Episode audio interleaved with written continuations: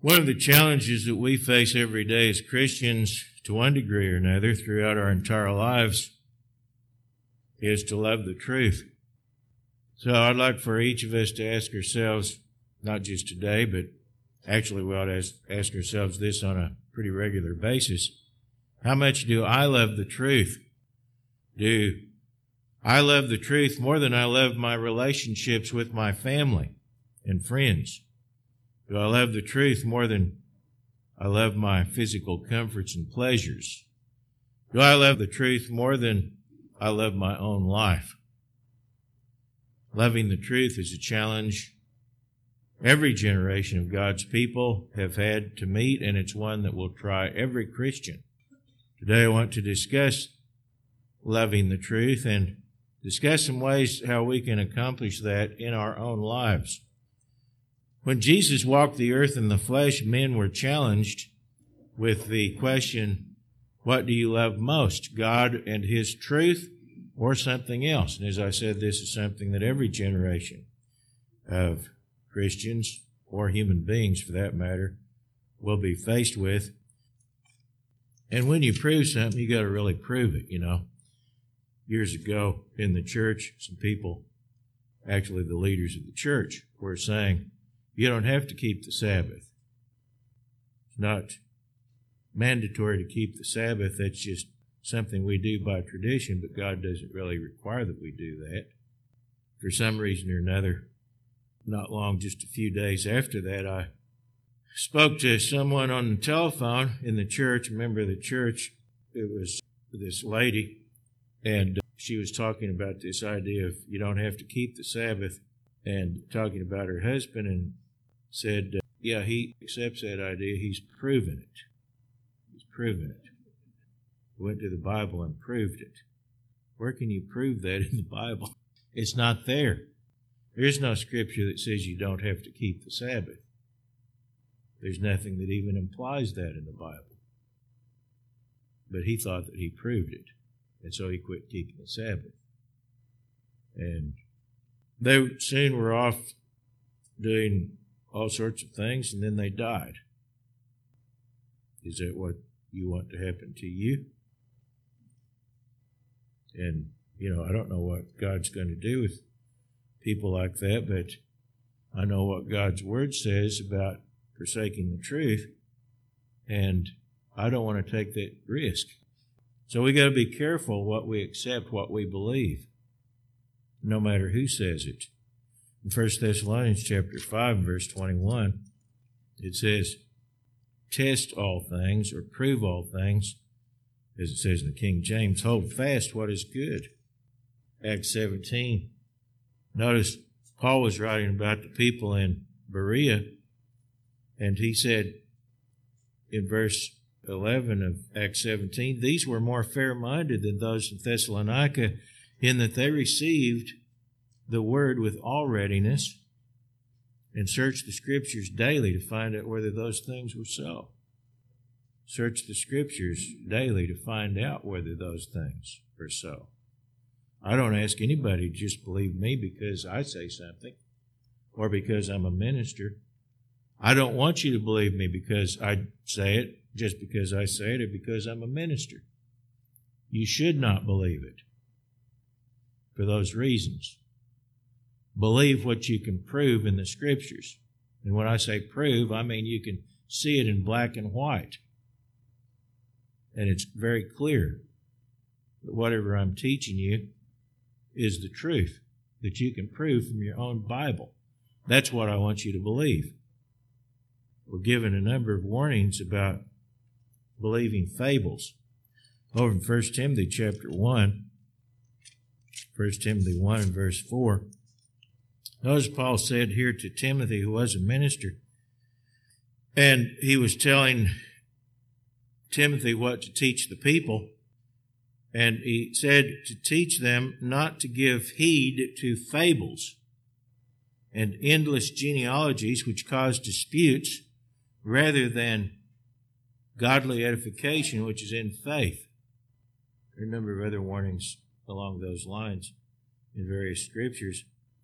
The Greek word fables here is from the Greek word mythos, which simply means fiction. A fictional story, something that somebody just makes up. So what this is telling us that we should not believe is truth, fiction. We should not believe speculative accounts, fictional accounts of what has happened in the past or what will happen in the future. And the truth is that almost all popular religion is simply fiction. It is people's ideas, stories they've made up in their own heads about what happened in the past or what will happen in the future or what God's nature is or what human nature is or what the nature of the universe is. Ideas like the rapture, heaven, hell, that is going to heaven or going to hell when you die, having an immortal soul. All those are fiction, fictional tales and stories that people have made up that are not true. And yet millions of people, billions of people, believe those things. That's their religion. But it's a false religion because it's nothing but fiction. It is fable. I was in the dentist's office recently, and the dentist knows that I'm a minister, and he asked me, Was I still doing that, being a minister? And I said, Yes. He said, Well, do you believe something big's about to happen? Meaning, you know, are the walls about to tumble down around us as a nation of people? Are we about ready to see the end of the age, is what he was saying. And I said, Well, I don't believe we can get away forever with the kinds of things we're doing, do you? And he said, Well, do you preach a lot from Revelation these days? And I said, Sometimes. He said, Well, do very many people ask you about the rapture? And I said, No, not too many ask me about that, but he said, Well, that's what I want. I want the rapture. He's placing his hope in a fable, in something false that's not going to happen. And I hope that he can see the light and come to a point where he understands the truth before it's too late, as far as, say, being in the tribulation or something along those lines occurs. But that's what a lot of people are looking to as their escape, their way out, the rapture. They're not looking to repentance and God uh, providing for their protection and deliverance from the wrath to come. Maybe they think that's how God's going to do it, but that's not what the scriptures teach. It's a false belief, a false hope, it's fiction, like so many other things that are believed in popular religion, including popular Christianity. And people think those things are in the Bible, but they're not there. Because if you actually study the Bible and you look at the scriptures that are used to support those ideas, that's not what those scriptures teach. And what people often do is they will take a scripture here and a scripture there and try to twist those scriptures to fit some preconceived idea. But if you actually analyze the scriptures, that's not what they tell us. That's why you've got to prove the truth from, from the Bible for yourself. And those who teach, for their part, have a responsibility not to adulterate the truth, but to teach it faithfully. Over in 2 Corinthians chapter 4, 2 Corinthians chapter 4 and verse 2, Paul said, We have renounced the hidden things of shame, not walking in craftiness nor handling the word of God deceitfully, but by manifestation of the truth commending ourselves to every man's conscience in the sight of God. Now, notice here that Paul mentions that he had renounced the mishandling of God's word, handling it deceitfully. And of course, the implication is that there were others who were, in fact, handling God's word deceitfully, and there were, and there are, and there always have been no doubt will be, right up to the end of this age. But faithful ministers have a responsibility to make sure that what they're teaching is sound doctrine and true and not deceitful. In 2 Timothy chapter 2 and verse 15, Paul wrote instructions to Timothy about this. 2 Timothy 2 and verse 15, he said, Be diligent to present yourself approved to God, a worker who does not need to be ashamed, rightly dividing the word of truth. Rightly dividing or rightly understanding, rightly, properly explaining the truth. But shun profane and vain babblings, for they will increase to more ungodliness. In other words, a minister has a responsibility to faithfully teach the truth, not indulge in fantasy and fiction, profane and vain babblings. And their message will spread like cancer. Hymenaeus and Philetus are of this sort, who have strayed concerning the truth saying that the resurrection is already past and they overthrow the faith of some. So here was this heresy that had been promoted by these individuals named here, and some had already strayed from the faith, believing this fiction that had been spread about. So, a minister, any minister, has a heavy weight of responsibility to make sure that he speaks the truth and does not mislead people. And as individuals, we have responsibility to make sure we're not misled. And so we need to be going to the scriptures to rightly understand them ourselves. In Ephesians chapter 4, we read why the ministry exists, and it is to help people to not be swayed by falsehoods.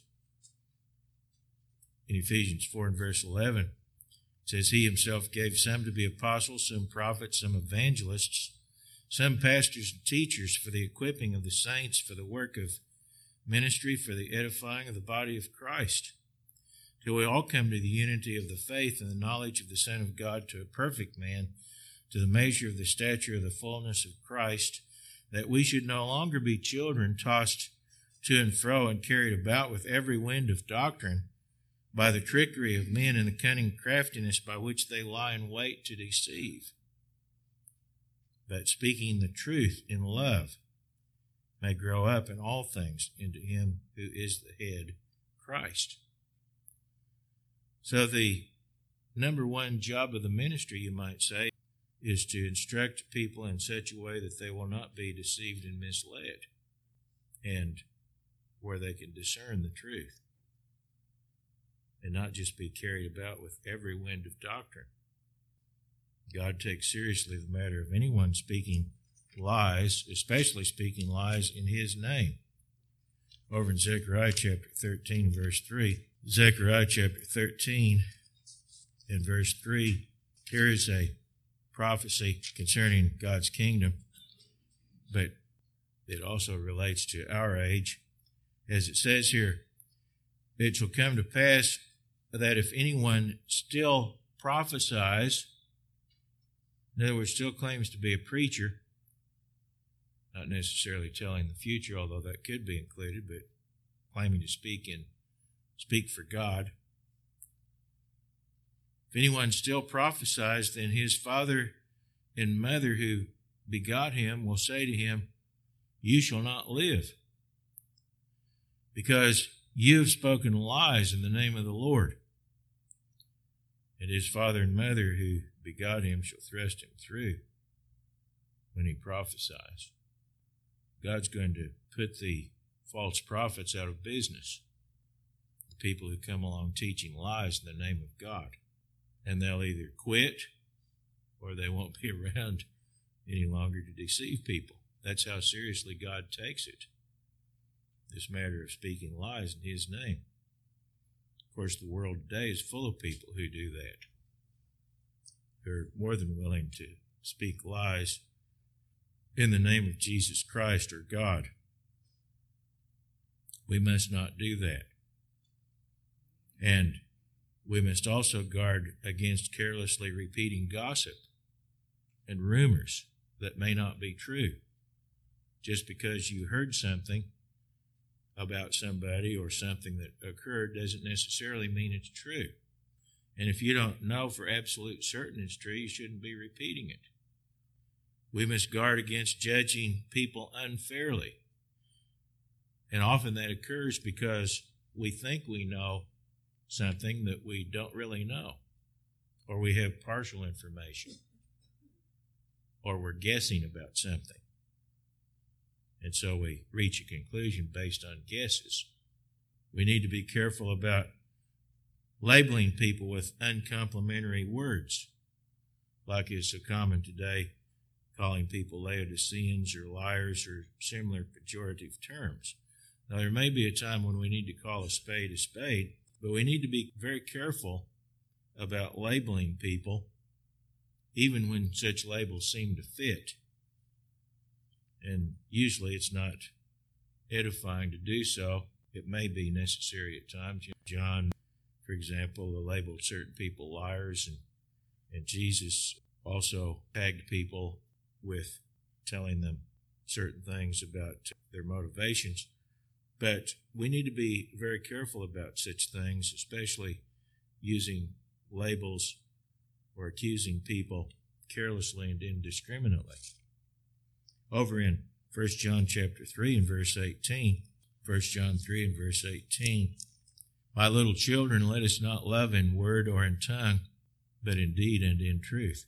In other words, he's saying let's not just make the empty claim that we love people, but let's actually do it in the truth. Let's measure our conduct, let's guard our conduct to make sure that whatever we do, however we react to situations that come up, is done in love and with concern for people, not just hearing some juicy piece of gossip or something that we can accuse somebody of so we run and tell it to everybody we know. Peter wrote in 1 Peter chapter 1 and verse 22, 1 Peter 1 and verse 22, since you have purified your souls in obeying the truth. Notice how it is that you purify your souls. In other words, you clean up your life. It's another way of saying that. How do you do that? By obeying the truth. Through the Spirit, in sincere love of the brethren, love one another fervently with a pure heart. We have a duty to love one another. You don't love other people by spreading gossip and rumors about them, by denigrating them, calling them uncomplimentary names, especially when such is not justified. So we have a duty to speak the truth and make sure that whatever we say to anybody is the truth. Number six is to hate falsehoods. And then number seven is to share the truth. We've talked a lot about preaching the gospel, but that's something else you do. If you love the truth, you share it in the proper way. To sum up, as Christians, we must love the truth, and our love for the truth will be challenged and tested. If we love the truth, we will seek the truth. We will believe the truth. We will love God's commandments. We will live the truth. We will speak the truth. We will hate falsehood and we will share the truth. So if you want eternal life, love the truth.